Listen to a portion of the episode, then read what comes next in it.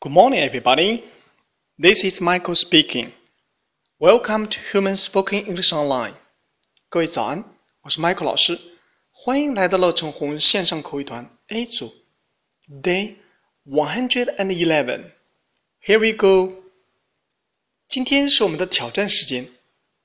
挑战任务是这样子的：如果你发现有人不按照顺序排队， 你应该怎么用英语来提示他呢？OK，请从我们以往学过的内容当中挑选一句回读给老师，记得只有一句哦。